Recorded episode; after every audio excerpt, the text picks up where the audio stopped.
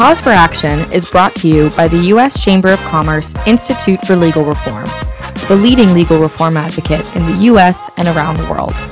Learn more at instituteforlegalreform.com. In January, the Consumer Financial Protection Bureau, the CFPB, released a proposed rule that would create a terms and conditions registry. The CFPB's proposed rule, if it's finalized, will create a name and shame public database of various terms and conditions, including arbitration agreements and non-bank consumer financial contracts.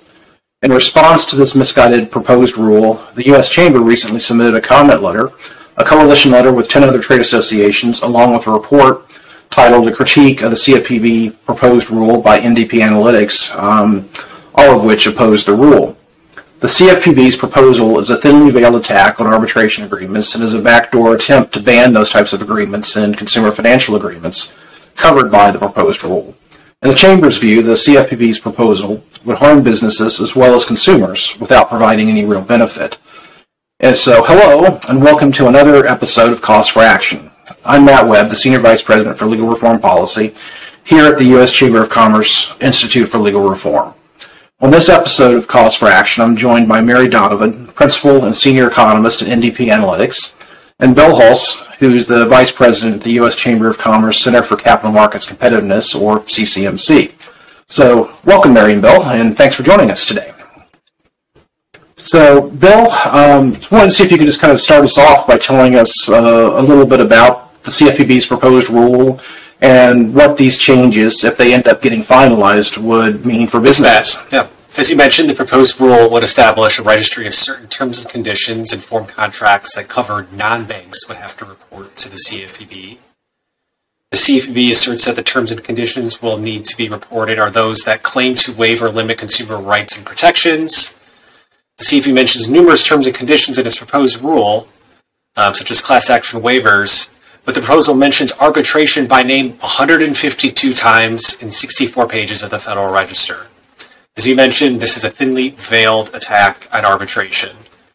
Um, it is also no coincidence that the Bureau issued the proposed rule shortly after receiving pressure from consumer groups calling for action to limit the use of arbitration. Um, the proposed rule, or, or, sorry, the Bureau proposes that this information be included in a public database to help, what they say is to help inform consumers about the risk of these terms and conditions. Um, the Bureau also claims that companies that use these terms and conditions are more likely to violate consumer financial protection law, but of course doesn't provide any real evidence. Importantly, the Bureau also states that the use of terms and conditions will inform its risk based supervision program of non banks. In other words, if a non bank uses these terms and conditions, especially arbitration and its form contracts, and it should expect regular exams from the agency. What is particularly shocking about this proposed rule is that the entire logic flows from the premise that arbitration is somehow risky to consumers, and attempting to do so relies on data from a 2017 study that they attempted to use to justify a rule that was quickly overturned by a Congressional Review Act resolution. In fact, the Chamber's Institute for Legal Reform published a report criticizing the CFPB study five years ago, specifically pointing out their misunderstanding of arbitration and how the practices is a net benefit to consumers. So, getting back to your second part of your question, what's the impact on businesses? Is that for agencies that are supervised by the CFPB, if this rule is finalized, they can expect more attention in their examinations for their use of these terms and conditions. Um, this is specifically applicable to non banks, given this registry is for non banks but presumably depository institutions that are supervised by the CFPB, this will at minimum bleed over, but a registry like this could also require, could be expanded later to have depository institutions report information like this to the CFPB. So that's it on the supervisory and examination side. There's also this question of headline risk as well. While the CFPB certainly could have made this a private database where companies, you know, confidentially submitted information to the agency, and the agency used that to inform its risk-based examination program. Here, the CFPB has made an obvious effort to make this information public. You know, it's now a question of in what form they'll make this information public. Are they just going to put this information on a database in their website? Or are they going to use this information and frame it in a way that supports their narrative that these terms and conditions are risky to discourage consumers from interacting with certain financial services providers or certain sectors of um, the consumer financial system? Okay. So, I mean, I guess one of the big questions that I've had with this, and I'm sure our listeners have, is I mean, why does the Bureau seem to care so much about arbitration, and why do they have such a um, such an agenda uh, or apparent agenda against it? Um, so, I mean, I know that the Chamber comments kind of talk through that a fair amount. Do you want to kind of explain that a little bit more for our yeah, viewers and there's listeners? certainly an agenda at the CFPB, and the Center for Capital Markets at the Chamber is a frequent commenter on CFPB regulatory proposals. You know, for years we have provided constructive feedback on regulatory proposals that we think can provide clarity to the financial system, that have the intention of helping consumers, and that you know we believe are well intended. Um, the agenda at the CFPB has certainly changed over the last since over the last year or so after um, Rohit Chopra was sworn in as its director. In fact, last June, the Chamber of Con- Commerce announced a CFPB transparency and accountability campaign to rein in the agency's harmful rhetoric, its regulatory overreach, and what we very pointedly describe as unlawful activity being pursued by the agency's director. Um, our primary motivation for commenting on this rule and building broad coalition of industry voices that share our concerns is that it, as we've mentioned, it's a backdoor attack on arbitration. You know, we thought this was kind of a settled matter after one, we made very good points in the lawsuit we filed against the CFPB on the separate but very closely related topic four or five years ago, but also that Congress and the President have spoken on this matter when they enacted a Congressional Review Act resolution. So there is certainly a political agenda here, but fortunately, you know, the facts are on our side. Um, so we make numerous concerns with the proposed rule, but we kind of I'm going to stick to the kind of primary arguments, at least for at least for today, is that first the bureau lacks the legal authority to promulgate this rule. Primarily, the bureau's only applicable authority related to arbitration is under Section 1028 of the Dodd Frank Act, which I've we've now mentioned a few times that Congress later nullified via Congressional Review Act resolution. Second, that the rule is you know arbitrary, capricious, and irrational because it is based on the false premise that arbitration is risky for consumers. Third, that the CFPB only offers data about arbitration clauses, data that we refute, but is seeking to require reporting of information on other terms and conditions. Fourth, uh, we punch quite a few holes in its cost benefit analysis.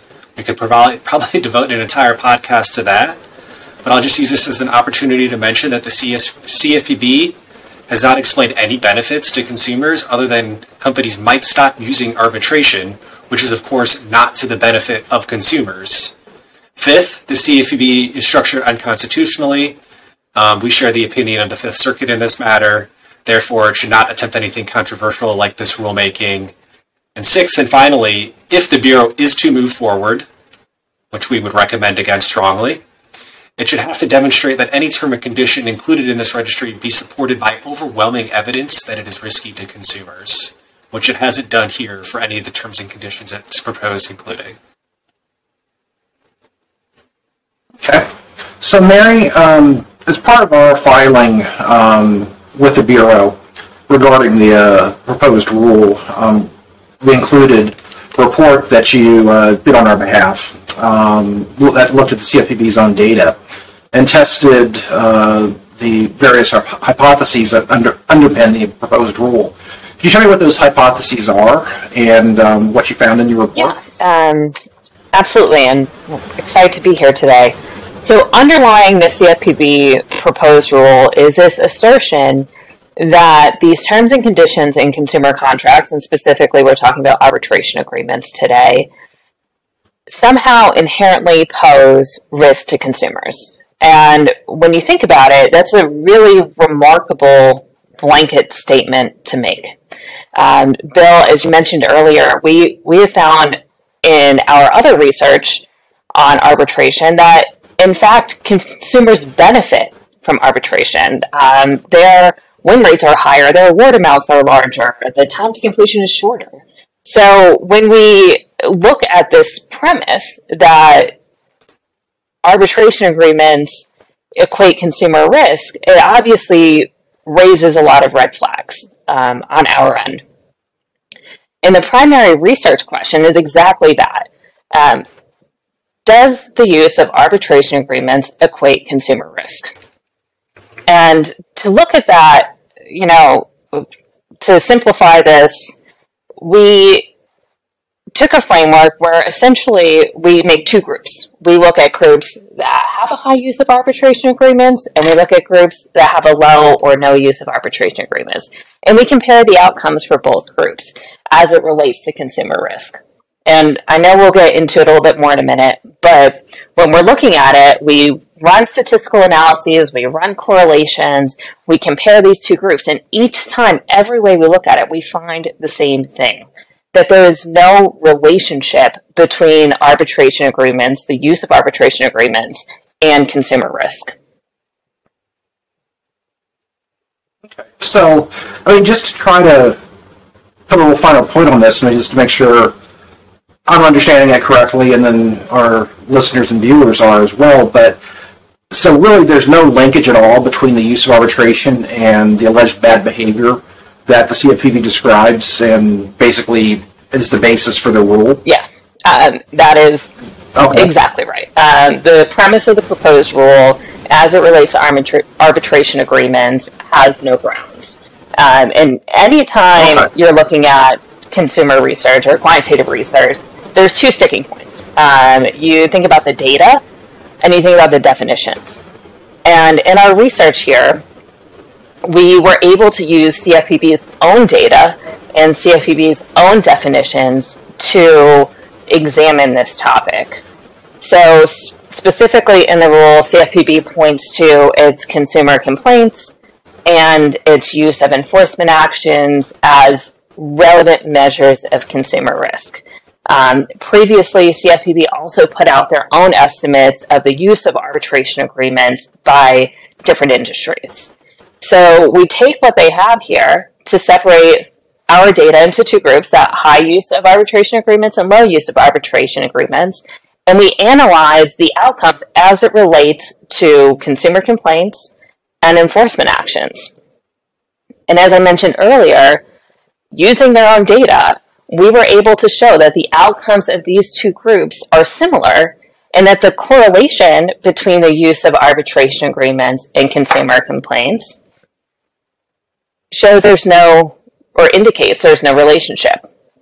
Similarly, the use of arbitration agreements and enforcement actions indicates there's no relationship between that. Um, and I think, you know, the final step we took in this is that when we're looking at those arbitration groups, we're using estimates of the use of arbitration. We go one step further and we say, let's look at the known arbitration users, right? We use uh, AAA and JAMS, two of the largest arbitration service providers, data from them, and we look at companies that we know use arbitration, and we look at the outcomes for them and compare it to the groups that don't use arbitration. And we come to the same conclusion. There is really no difference in the outcomes for both of these groups. Um, so, you know, long story, sto- long story short, so we don't put your listeners to sleep talking about data. Um, I think our findings squarely contradict the CFPB premise that arbitration agreements equate consumer risk. Um, there's just no grounds for it. Yeah, I mean, it sounds like they're, the the rules basically built on a foundation of analytical quicksand based on at least what what your research has shown. So.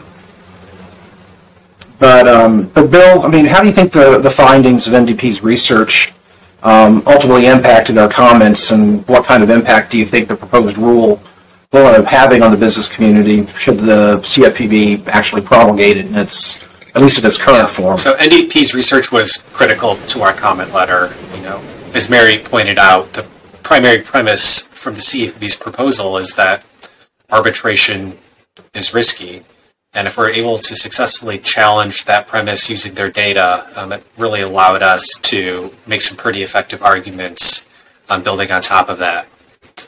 Um, of course, you know, if the CFPB hadn't done its own homework, um, this probably would have been obvious. You know, here we didn't use any proprietary data, as Mary pointed out. We simply analyzed publicly available data on the CFPB's website and um, referenced it across some other data. And so here it doesn't look like they were interested in doing the kind of hard, doing their homework here and, and rolling up their sleeves and doing the analytical, you know, rigorous research that's necessary to promulgate, you know, rules where the benefits exceed the costs. Um, so, you know, I mean, I mean, is this, is this a rule that's really going to impact just large businesses, or is it going to potentially impact small businesses? it's going well? to impact any business that meets the definition of a financial services provider or third party services provider under the Consumer Financial Protection Act. That is a non bank, I should clarify. Um, but however, it could later then be expanded to depositories. So it's pretty expansive in its Well, what reach. about- I think people frequently forget that just really the significant reach of the CFPB's authority. It's not specific to any just you know list of institutions, and really the purpose of this proposed rule and the idea of creating a registry is the CFPB wanted to understand or have a better understanding of the non-banks that are within its within its examination authority, and we don't object to that. You know, the CFPB should have an understanding of what the market looks like, and they should have an understanding of you know the companies that are out there that they should consider examining. It's the way they went about it that we found to be particularly troubling.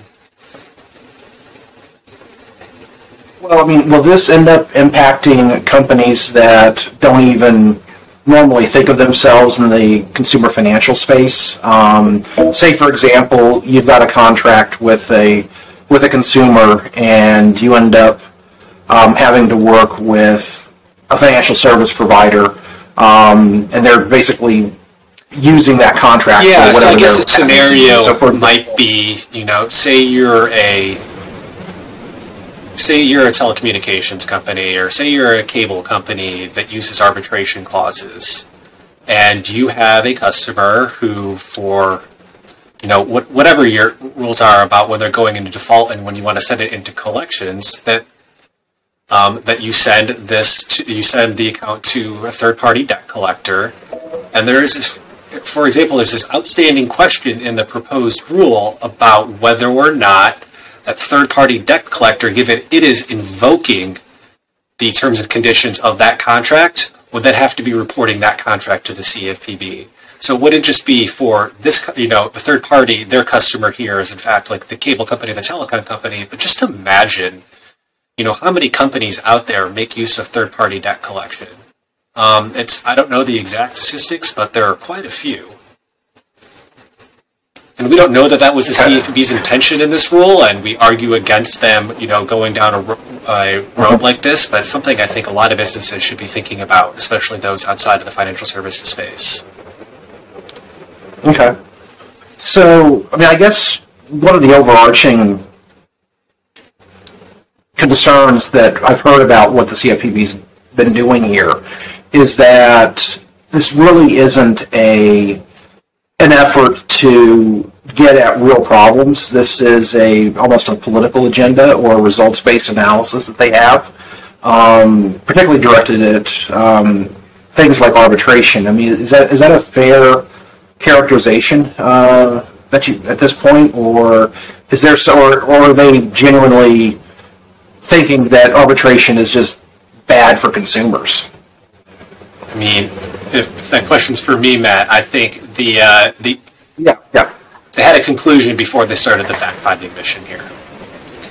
When they talk about, you know, terms and conditions and enumerate quite a few in the proposed rule, but don't provide any evidence about those terms and conditions, but then mention the word arbitration 152 times in a 64-page rule, uh, it certainly gets a lot of people's attention especially given to you know there was very public pressure from some other stakeholder groups uh, last fall that Director Chopra recognized and even mentioned in a speech, and he said he was looking to do something around arbitration. I don't remember those if those were his exact words, but it's to that point. And um, you know this has been a partisan issue. That being said, you know Congress has spoken on this. You know, there is a very clear cease and desist via Congressional Review Act resolution. Okay. Okay, Mary, I mean, one, one last question I've got for you is just in the broader context of arbitration versus versus litigation. Um, if the Bureau's approach is is wrong, as, as we assert, um, I mean, how does your earlier research um, square up with the assertions that the CFPB and and others, um, particularly those in the, on the in the trial bar community, um, talk about how arbitration is is bad for consumers versus court-based litigation. Um, is that sort of logic um, accurate or, No, or and, not? and there's a lot of rhetoric out there about how awful arbitration is and how everybody should go through the legal system. And when you look at it, it it just doesn't line up. Um, even when you look at the studies that are out there saying litigation is better, when you look at them, you know, just slightly under the surface level, they're not comparing apples to apples. They're not really looking at this through the eyes of the consumer. They're looking at this, you know, with an agenda to push litigation. Um, it is a lot more expensive. It's a lot more difficult to get through. And not many people can do it, right? You might have a few really high dollar awards, but on average, in median, it doesn't work out better for the consumer. Okay. Well, I think Mary, you ended up getting the, the last word in today, and want to thank you for joining us. And Bill, thank you also for joining us. And feel free to uh, reach out to us at ILR for those of you who are uh, listening and, and watching today to find out more about uh, the CFPB's uh, proposed rule here. And uh, thank you for listening in. And this is Cause for Action. Thank you very much.